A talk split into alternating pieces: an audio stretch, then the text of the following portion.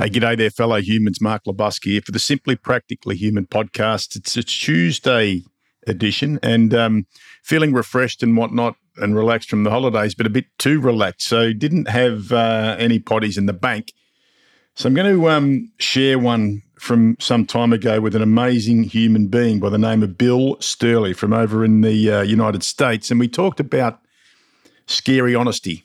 Bill is an incredible conflict mediator. We were just due to have a first-time chat on this one. I'd been introduced to Bill by my sister, Toni, but it turned out to be much, much more than that. So have a listen. Get yourself comfortably uncomfortable with scary honesty, and um, I'll leave some reflections at the end. Enjoy. Life can get pretty complicated. In the Simply Practically Human podcast, Mark Labusque talks to incredible humans to see the way forward more clearly through the complexity in the world and in our heads. Let's get ready to thrive. Today, I am absolutely thrilled to be joined from the U S by Bill Stierle, who is a communications expert and high conflict mediator for individuals, communities, and for companies as well. Bill, thanks for joining me. Mark, I am delighted to be here. I can't wait to share with your audience all the wonderful wisdom we're going to create together. So, mate, mate, I, I absolutely love it. And um, I, I do want to thank my sister, Toni, who um, is also living in the U S, and she's been doing a bit of work with me, and uh, and she sort of, as she's got to understand what I'm doing, she's like, hey, you need to meet Bill. And like, I love the idea of human beings who connect other human beings together, not not for any personal gain, but just because they think there's going to be some magic. Oh. So I'm, I'm looking forward to that magic coming out in the next yeah, uh, me too. Me forty too. Minutes or so. But I always ask the question, this is one very much without notice, because we haven't done any preparation. We're flying by the seat of the pants here, which is the good way to go, on first impressions. So I'm going to let you go first. If you could say a first impression of me, what would that be? Well, the first impression is that you care about people. And the reason why is because uh, anybody that uh, looks to capture how to make uh, leadership go better, you've got to start with care. And that is uh, one of the things that you bring forward. And the the second piece is around trust.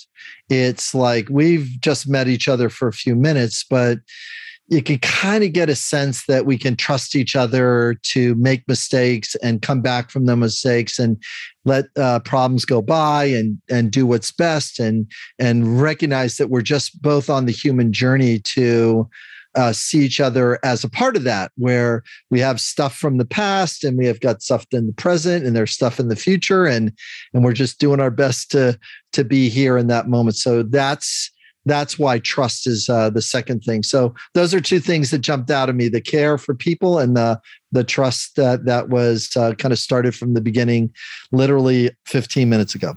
I love it. Thank you so much for those kind words. Sure. For me, Um... the word that came to me straight away as soon as you first spoke was like calmness.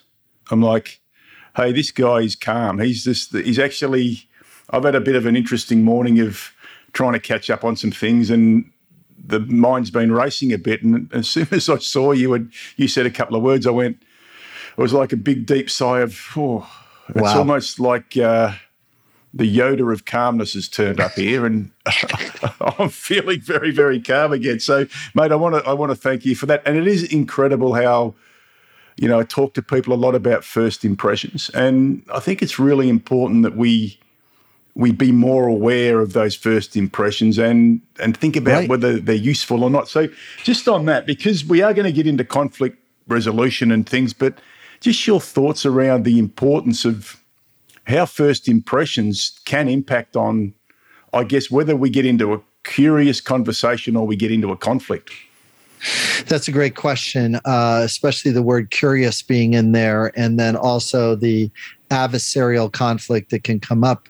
And the first impression, the thing that gets in in the way from allowing our intuition, whether it's a creative intuition or a logical intuition to get in the way, has to do with a very simple binary piece that that human beings can switch. And it has to do with the difference between judgment and observation. Those simple words. Now, observation is tough to do because our language is riddled with judgment. So, for example, if I go into the kitchen and I look at the kitchen table and I see that there is milk on the table and a cup is on its side, the judgmental phrase is, who spilt the milk? The observational phrase is, when I see milk on the table. Yeah. Now, I know it's a small nuance, but darn, that makes a big difference. Because if I yell in the other room at my boys and say, who spilled the milk? I'm going to get a lot of resistance. And I didn't do it. The dog did it. Aiden did it. Somebody else did it. You know, the how did it get there? I don't know how it got there. You know, and immediately I'm in a conflict just by the first sentence. Yeah, yeah.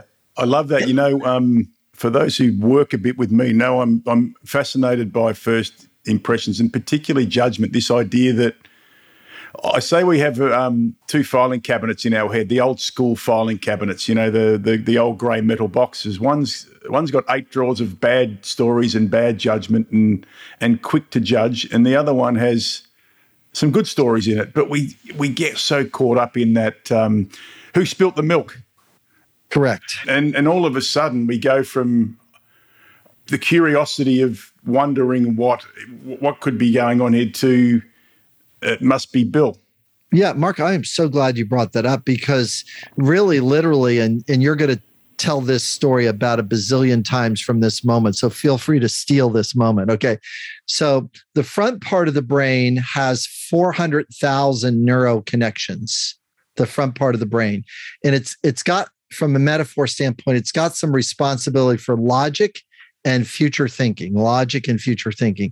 So that's the front part of the brain. The back part of the brain, the limbic part of the brain, has four point three million connections per micron.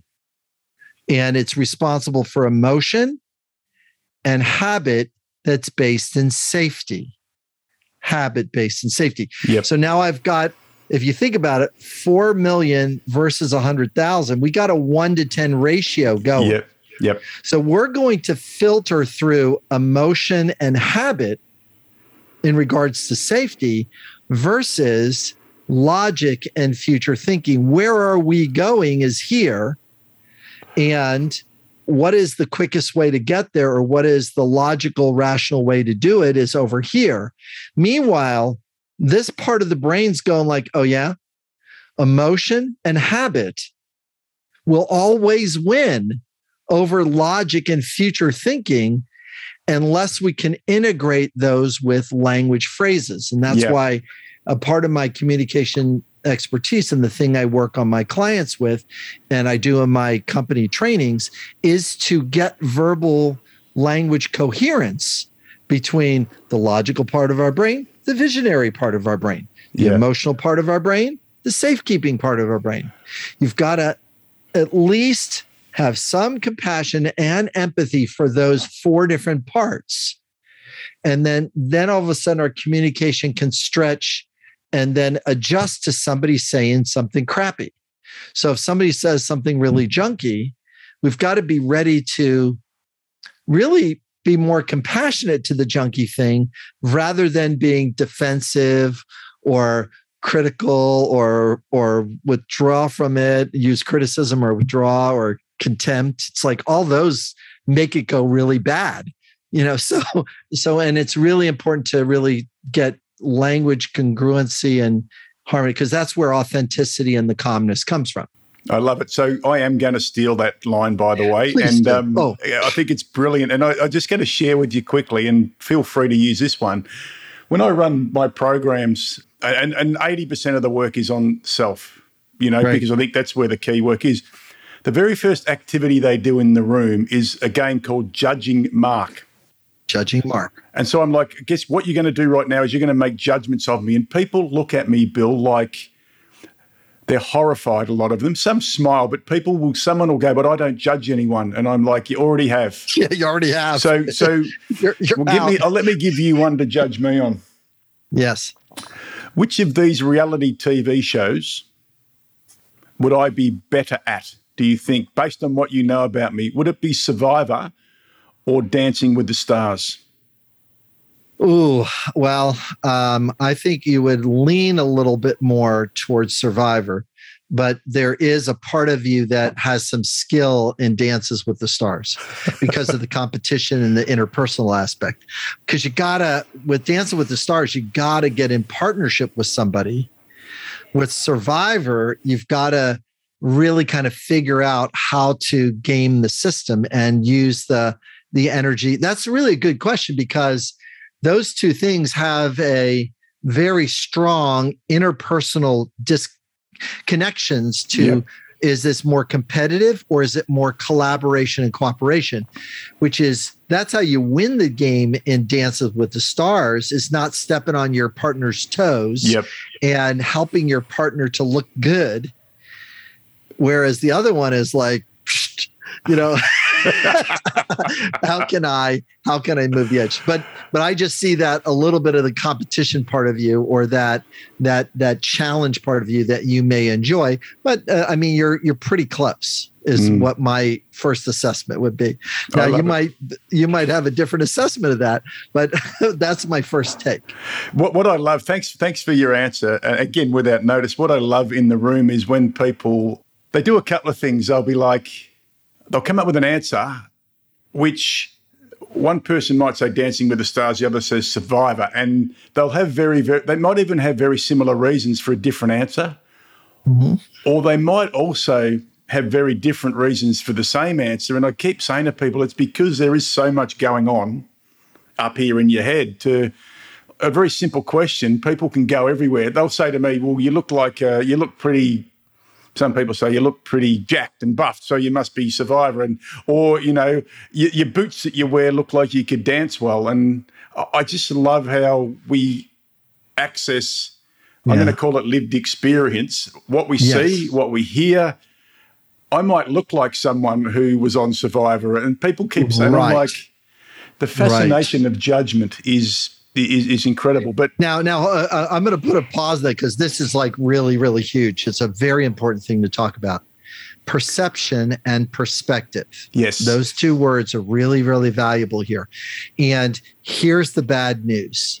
The bad news, to get that out of the way, the bad news is people are coming from their perspective first. Yep. Because they're valuing something, they're then, here it comes, they're projecting something. I value this. I would rather be on Dances with Stars.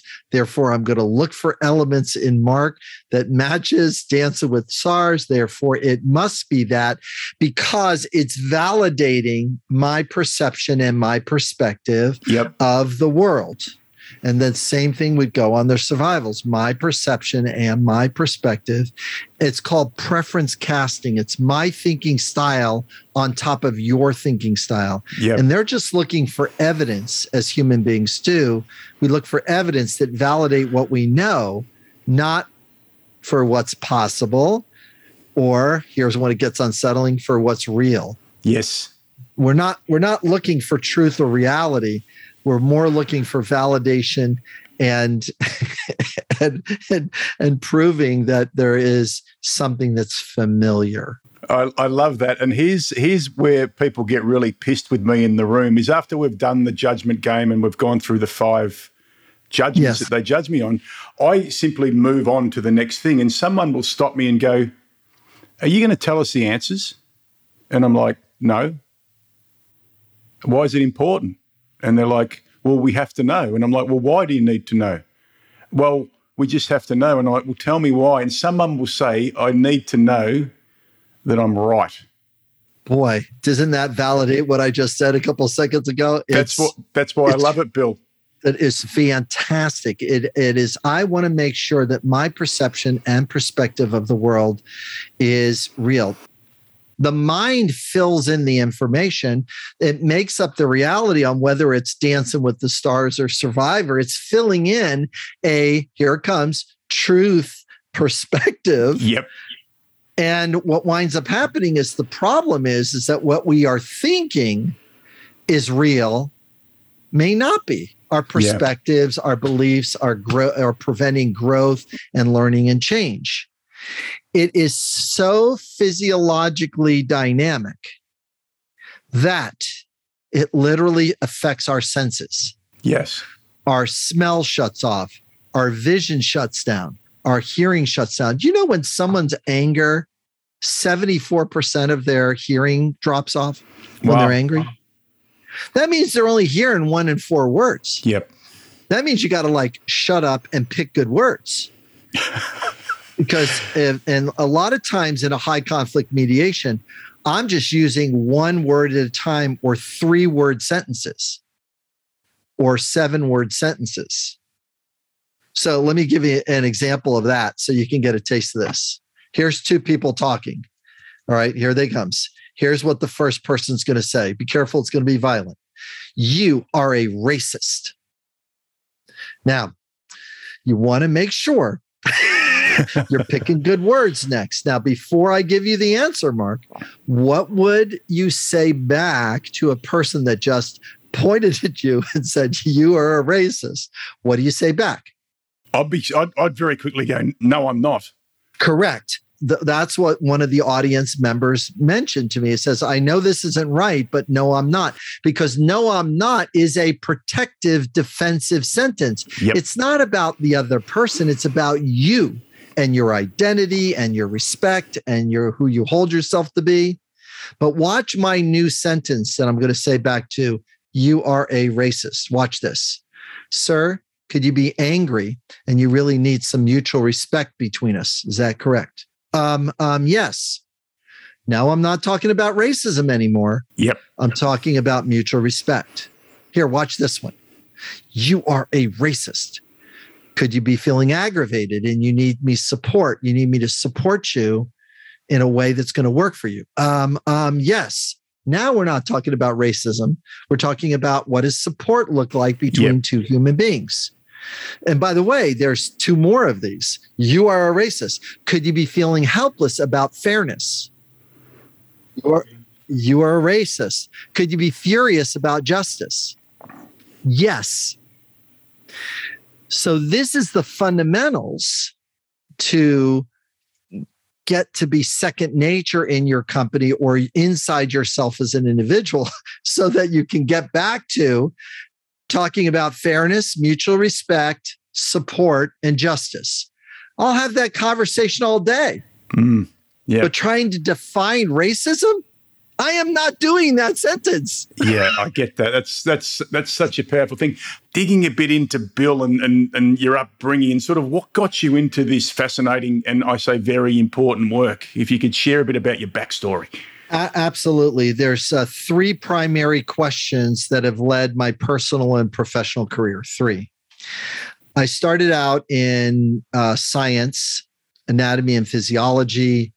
I taught high school, uh, biology, chemistry, and uh, various different sciences.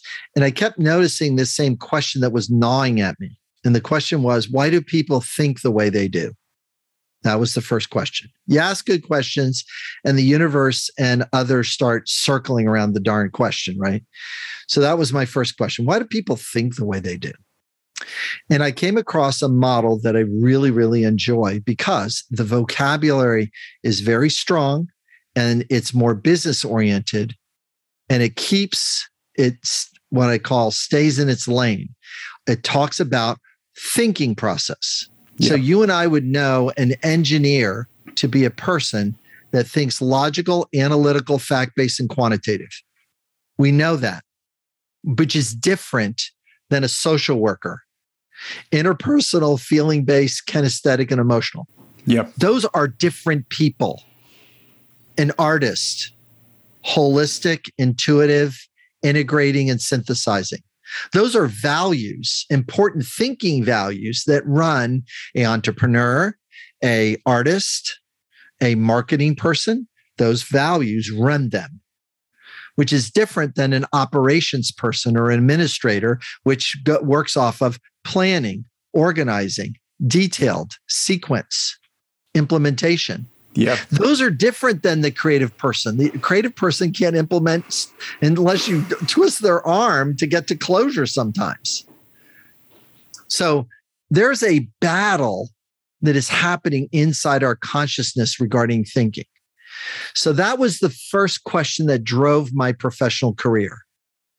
Now, here's when the good news shows up, is that that's not enough to know why somebody thinks the way they are. You also need to know, second question, why do people behave the way they do? So that's the second question that started driving me. Why do people behave the way they do? And then another mentor showed up there who was an international mediator. He would fly into war-torn countries yeah. where people are killing each other and then go, yeah, we're going to talk about this. yeah. And I'm thinking to myself, you're going to get shot, dude. You're going in with a languaging tool.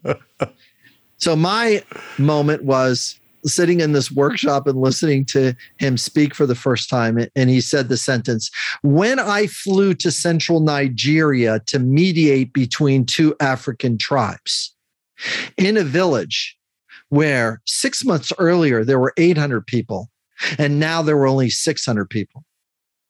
I slid my ass to the edge of the chair and went, teach me Yoda. Yeah. Because in that moment, I recognized whatever he was doing with a languaging tool would work with any of the petty co- conflicts that I was dealing with. Yep. Because this is a guy that could get shot in that setting. Mm. And he's going in there and stepping into it and taking a step about how can we get these two groups of people that are killing each other to stop, kill each other. And then he role played an example of that taking place. And when he did, my jaw just dropped. I'm going like, you are kidding me. Mm. You've got to listen to what they're saying, but yet provide compassion and empathy for what they're what they're saying here. And that compassion and empathy has a specific formula. Holy crap. Let me use that. And again, it's the same thing. So in America, we had a city five years ago, Flint, Michigan, that had a water crisis where they pumped really junky water into the system and it caused a lot of people to die, twelve people or so. And so I I flew in, I flew in into that setting to train people about what do you say to each other now when they're furious and helpless and confused. And here's what really needed to take place. And what wound up happening is is that they did not, not get the level of support that they needed. Yes. And so they felt pretty furious about it because the need for justice couldn't be met. And the need for support, you know, or, you know, just respect for life couldn't be met, and accountability for that. It took two years for accountability to show up, modestly speaking. It's interesting that, thanks for sharing. Just what's going through my mind when you were saying that, Bill, is that like there's there's the issue which is important, which is the water.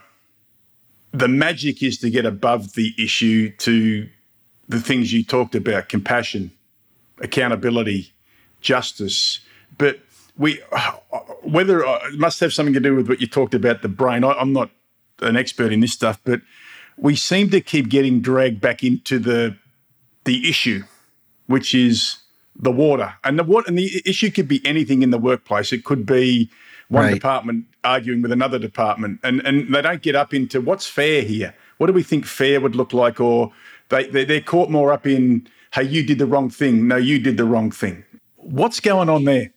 What, what's going on there is, language-wise, is people get handcuffed into three different language strategies.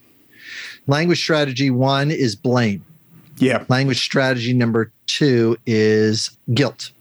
And language strategy number three is shame. Yep. Those three things prevent people from being honest. They can't be. They can't be accountable or honest. Wow. When you're in a place of blame and shame, all you're doing is trying to control and manage the system of blame and shame.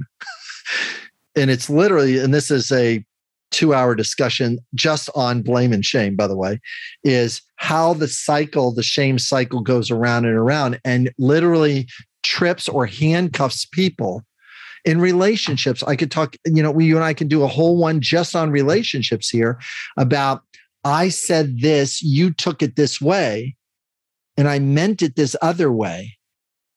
And yeah, I can see that you took it that way, but that's not the highest way I meant it to be spoken. I was trying to contribute or yep. give awareness. I wasn't trying to judge or criticize you. I was just saying, hey, I happen to have the answer. Why don't you take it?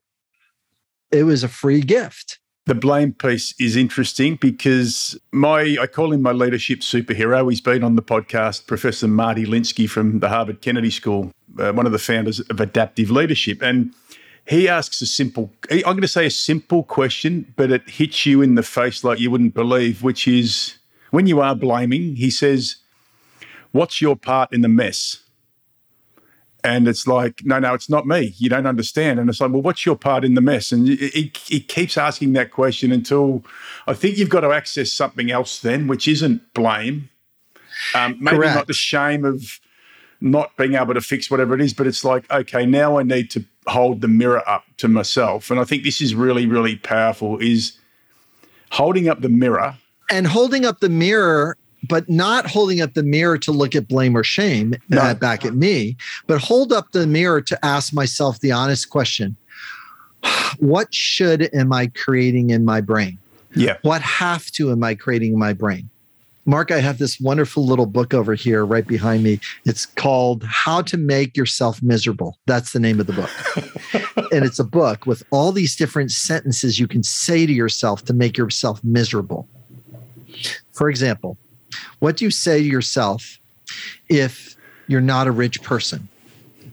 Here are some things you can say, and it has like four items there you can say to yourself to make you miserable. I'll never make money again. I don't really deserve money, blah, blah, blah, blah, blah. By the way, right after that section, the next sentence is how to make yourself miserable if you have money. And here's ten things you can say to yourself. Number one, think about all the money that things you wonderful things you could have done if you didn't have to pay so much taxes. Think about people being nice to you because you're rich and you'll buy things for them. Think about, oh my gosh, it's like you cannot escape the two different voices on both sides of your head. See, it's not about speaking positively. Yeah. It's about speaking authentically and vulnerably to an upset or to a celebration or acknowledgement. That makes the big difference. And that is what knocks blame and shame right out of the conversation. Yeah. Because all of a sudden you introduce a vulnerable sentence and they get to tell the truth next. Yeah, I guess I can see how you chose that and that you're really kind of mad and you, that's why you told me to, you know, F off and get lost. Yeah. Oh, so you're really mad and you really wanted to be heard and you didn't get the respect you wanted and that's why you said it. And they'll go, yeah, that's what I meant. Well, you may want to pick that one because that would have worked better the first time. Just on that too, just vulnerability. So as you were talking then, and you, when, you, when you said the V word, because the V word's like a bit, is, is a is a popular word. I know Brene Brown's work and people love it. And Correct. And I think at times people these days try and almost, vulnerability becomes like a, in the workplace, I'm saying almost like a K P I. Like how many times have you been vulnerable or a competition? Now, I'm also going to say this. I want your thoughts on this, Bill. I reckon that, but I'm going to say particularly men here, but but most human beings, when we got into the workplace, when they handed us our car keys and our laptop and whatnot, they also gave us a suit of armour to put on that says, you need to put this on at times so that you are not vulnerable. Because being in the workplace is about being strong and tough and not showing weakness and these sorts of things. Um, with the work you do, how do you help human beings to step into their vulnerability, into some of those things you just talked about? Because I think this is really important. It is very, very important. Uh, the first step is to make the concept called scary honesty safe to speak in the workplace.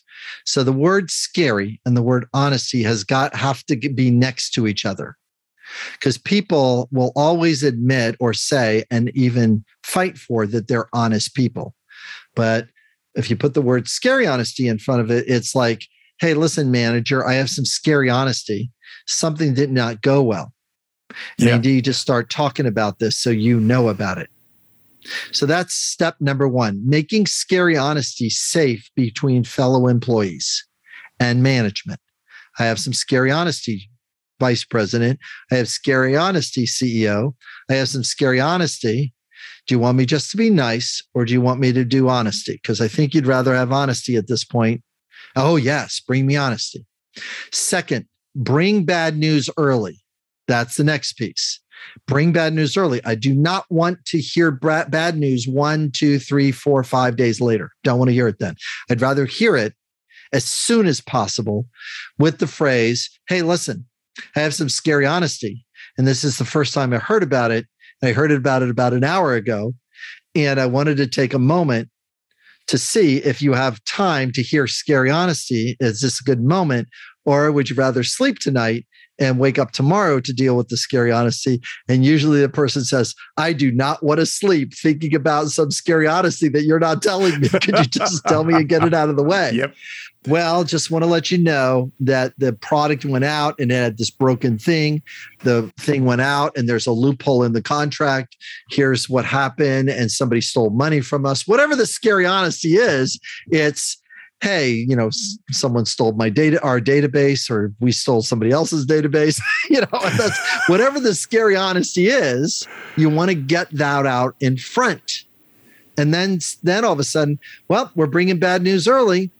That means who do we need to get on this so that we can mitigate the damage as quickly as possible? Because if this festers, there's a lawsuit coming down the line. There's a P R mess that's going to show up. You know, let's see how we're going to deal with this as soon as possible with scary honesty. Now, the third thing on this list is be able to talk about making it that when a person brings bad news, the person that is hearing the bad news is going to make it safe, that they're not going to fire the person. They're not going to judge or take it out on that person.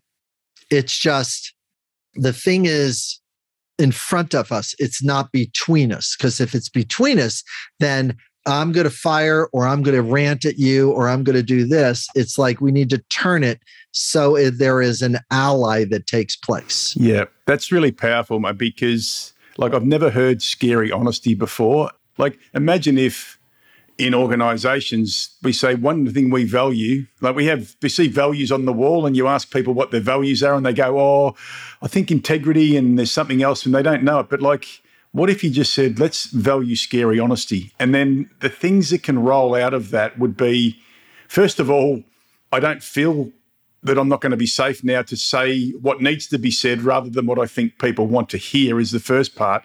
I'd love your second bit.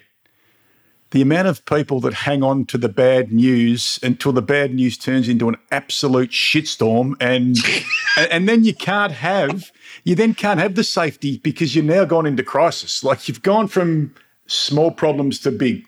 Big, right?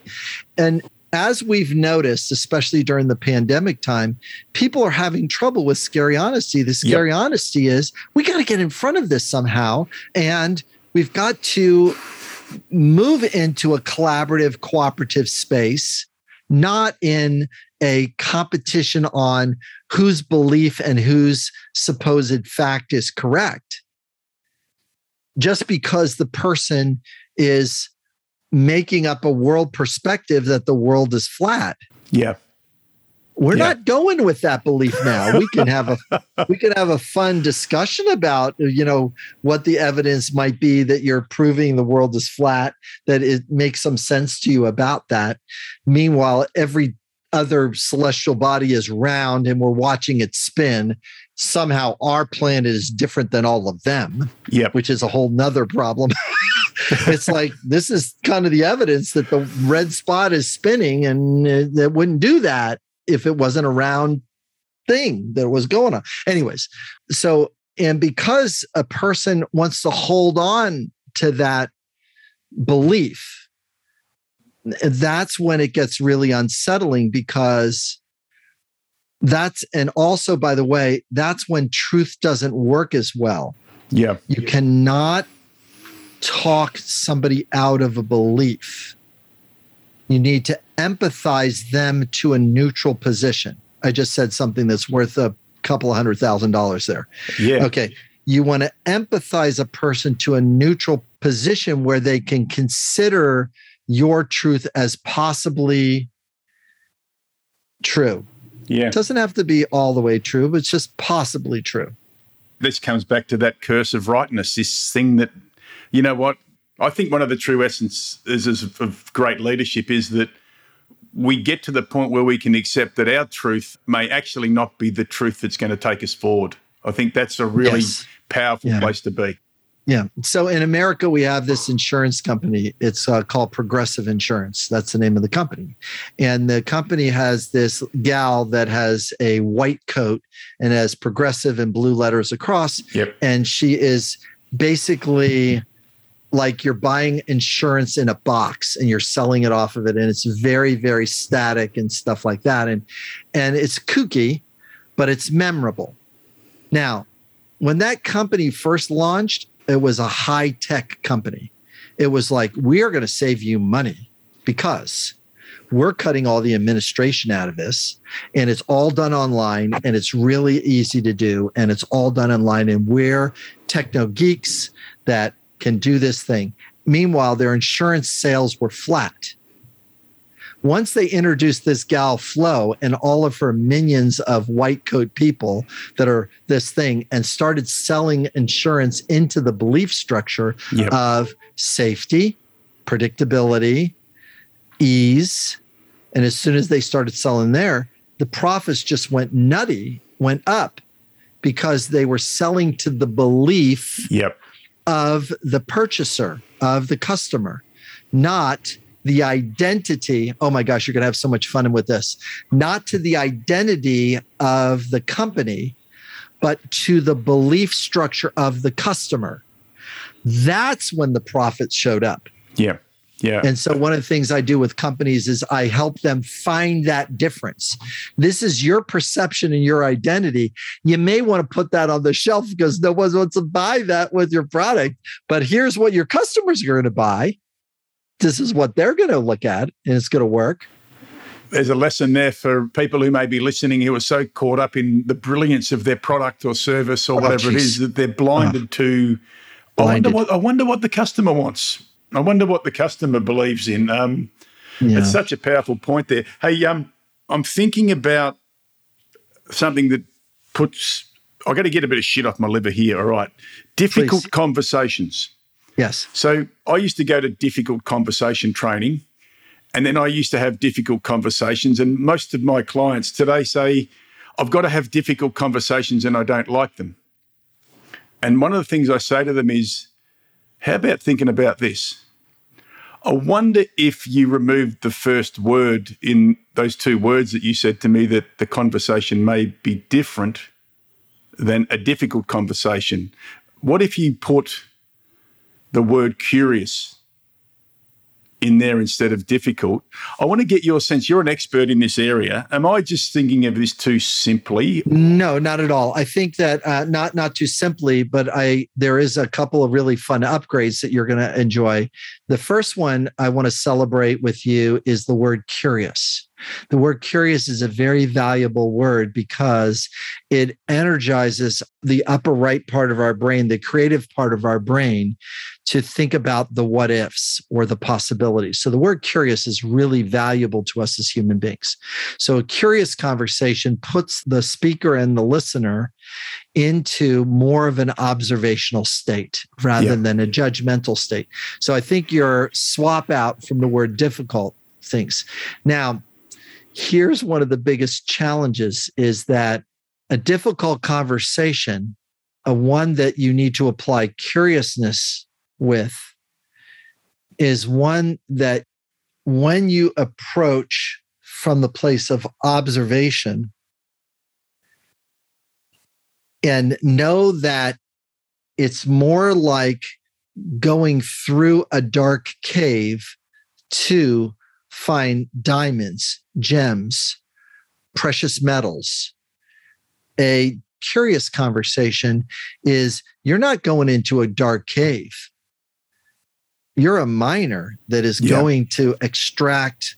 This conversation is going to have me have a breakthrough in my relationship, a breakthrough regarding identity in my relationship, partnership in my relationship, sexuality in my relationship. I teach, if I feel curious and I would like to have an experience about something, then I need to bring an acceptance that it's going to be uncomfortable to, here it comes, grow and get a greater level of connection on the other side of the cave. It's like, you got to go in. Yeah. You got to bring a flashlight. You got to look for really important things, be curious. And as you're going in and finding curious, all of a sudden a light will show up on the other end of the cave. Then you go to the light and there's a candle there with a bunch of gems and valuable stuff. Then you turn the corner by asking, being curious. And then there is a way through the cave, and it wasn't all that scary. Yeah. You know, the scary honesty is, it's like, yeah, it's going to stink for a little while because there's a lot of unknown inside the cave. But you apply a the mindset of curiousness, change, breakthrough, improvement, efficiencies, awareness. I wasn't aware that I was treating you like my mother or yeah. treating you like my father. I wasn't aware that I was recreating the family that I grow up with. Huh, probably not a good strategy since I didn't like the family, the way my parents talk to each other. Probably not. I want to kind of do something a little different. Mate, thank you so much for that. I, the other word I picked up in there that you use, which is super powerful, is in conversation is observation. Observation. Because when I used to go to difficult conversation training, I was more like Neanderthal type training. They would say, you know, you've got to say, I think this, I think this, and I saw this. And but it's like when you go in curiously, here's, here's what I've been observing. Then I'm wanting to try and understand that observation is really important. It's not, I think this, I, I think you did this, I think you did that. And then all of a sudden you are into conflict. Yeah, that doesn't work as well. Uh, the trainings that I give people, and, and all of a sudden I, I can see that you and I can have some, some fun place with this, is that is that we want to train the mind to be able to keep problem solving secondarily yes. to empathy. So the phrase is that that will work all the time is empathy before problem solving. Yep. So that's the phrase. Now the pro- now there's a second challenge to go through is people don't have a very strong definition for empathy. They have experiences of sympathy, but they do not have a strong definition for empathy. So let me give you my practical definition for empathy right now. And those people can go to my website or l- uh, look me up for training in this. And I, and wonderful, I got a new program in twenty twenty-two, a new certification program that I'm taking people through that are going to kind of certify a person in this style of emotional intelligence, this style of empathetic communication. So the fun part about this is is that when we get a solid definition of empathy, we're literally trying to fill in two blank parts of the question. Okay, so empathy only occurs when, and here's the definition, empathy only occurs when a feeling word and a need word are connected and agreed upon. Then you have a moment of empathy. A nice. Feeling word and a need word are connected and then agreed upon. So watch this. I'm guessing that you might have felt tired and you need some rest. Is that correct? Yeah. Yep.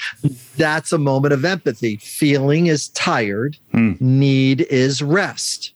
I love it. Now, what winds up happening is that you and I are adjusting or calming our narrative down. Like you said at the beginning, Bill, you're calm. How do you, you're like, I meant to you, you're like calm. Well, I'm calm because I am empathizing with myself as I go. So at the end of the day, I almost have as much energy at the beginning of the day and the end of the day. Yeah. People go like, how do you turn around, you know, with the amount of sleep you get? I'm going like, because my body, I'm not putting my mind and my thoughts under such stress throughout the day, feeling energized and delighted and relieved because I am contributing. I'm staying present. I am setting good intentions that really help. And it's it's not about dis- positive thinking. It's about congruency. Yeah. Solution focus. What will happen in most of those meetings? And oh, here's the other thing, first of all, is your your second point about bad news early. So not so much about bad news early, but but having those conversations early rather than holding, you know, we avoid them. Like, Bill, I need to catch up with you about something I need to talk to you to about. And you go, sure, let's catch up on Friday. Yep. And then I, I call you and I go, Bill, I can't catch up Friday now. It's going to have to be Monday. So over the weekend, I'm building up the what's going to happen. You're thinking what the hell's going on. By the time we get there, shit hits the fan, or I've already worked out what the solution is. So if Bill just was better at this, then I wouldn't have the problem, and then everything would be happy. And I love your idea of problem solving has to sit second. But yeah. I think we put problem solving at the front. And people are solving the wrong thing most of the time. It's too much work. Yeah. Well, it's also about identity and reputation. And, you know, I'm, I'm a problem solver, so I'm going to fix the world. And it's like, no, just shut up and put your problems away for a while, and then do some observation and some interpretation and some perspective stuff. That's right. Sprinkle empathy in people, if you would, and then you'll get it. Um, we will get to your website now because I want you to share some of these the programs, but what you've got coming up. Um, it's a very simple question, maybe not a maybe not a simple question. I have a view that we might overcomplicate things a little as human beings, even though there is a lot of complexity. I also believe that we miss the simple stuff in life because maybe it's not as doesn't make us look as smart as what we want to look. What what are your thoughts around human beings being romanced towards the flame of the complicated and complex rather than sitting back to looking at the simple? The need for respect and recognition, the need for acknowledgement, identity, self-worth are attractive lures for us because yeah. you can get recognition, you can get financial security by doing it that way if you like. And what I usually recommend is that we learn how to get those needs met in a healthy way, but also have some empathy skills, get a robust feeling vocabulary, develop a ro- robust needs-based vocabulary. And what happens is the answer will start coming to us, and there'll be respect to go around. There'll be recognition to go around. You don't have to like think it's like, I got to get. It's like, holy crap, look what we all got. Yeah. How do we get the next step? And the next step is to take some time, get some coaching, get some practice, get companies to start resonating, building this kind of harmony inside their group. And the tools that I'm teaching you were applied six years ago in Microsoft. Yeah. To change them from competitive to cooperative. Nice. And it literally changed the company in five years. The company completely changed its tension, competitive culture. And uh, it was amazing. And Microsoft literally took my mentor's work and put it into their company and changed and transformed their company culture in less than five years. That is an amazing story to show what can be achieved if you, what can if be achieved. You go this way. Now, listen, let's finish up with, there'll be so much excitement on the other end of this. And I mean, the listeners going, right, now we need to know more about Bill. So where do people find you, Bill? Where do they get in touch with you and, and learn about your magic? Yeah, the easiest place is to start at my website and just uh, send me an email from there. It's uh, Bill, and the last name is spelled S T I E R L E uh, dot com. And just go to bill stierle dot com, and there are s- several different offerings. You'll see what I offer from the business perspective and the personal perspective. And then I have some online training there that's available, as well as a certification program that is, uh, we're putting some new pages up right now on that right now. So that's going to be very exciting. So magnificent. Yeah. So, all right, man, more to come. Let's figure out the next time you and I can connect. Okay. I think that's really important. I just want to say one thing to finish. Acknowledge the great sure. work of my sister, Toni, who said, you should meet this human being. And so people think about this, it's just introducing people. When you feel it and go, that could be a good connection, do it. Mate, I just want to say thank you to you from everything from calmness to dancing to Survivor to empathy. This has bloody energized my whole day, Bill, so I appreciate you coming on. You are welcome, Mark. Looking forward to the next time we take it out for a spin, okay? I guess the thing again that stands out, even though it's the second time through for me, is uh, the term scary honesty and the ability to have those conversations that I actually think too many people leave behind. I'm uh, right in the middle of one of those at the moment. I'm awaiting a um, call that I think might be a bit scary for someone else, and it's been held off. But uh, I just would prefer that uh, we had that conversation early and we got on with our lives. So um, have a think about, what are you hanging on to right now that you really need to talk about? I talk about the known unspokens at times. What's your known unspoken that you need to talk about because it's holding you back and holding someone else back, or might be holding your whole organisation back? And you usually find once you have that conversation and you find the way to do it, that things aren't as bad as you think they're going to be. So there's my challenge to you. Step into that scary, honest conversation. Hey, if you love this one, if you've not heard it before, even if you have heard it before, why not rate it five stars? Leave us a little comment why, and if you liked it, share it with your friends. But until next time, I won't be as slack and you'll get a, uh, a new guest. Keep it simple, keep it practical, and keep it human. Bye for now.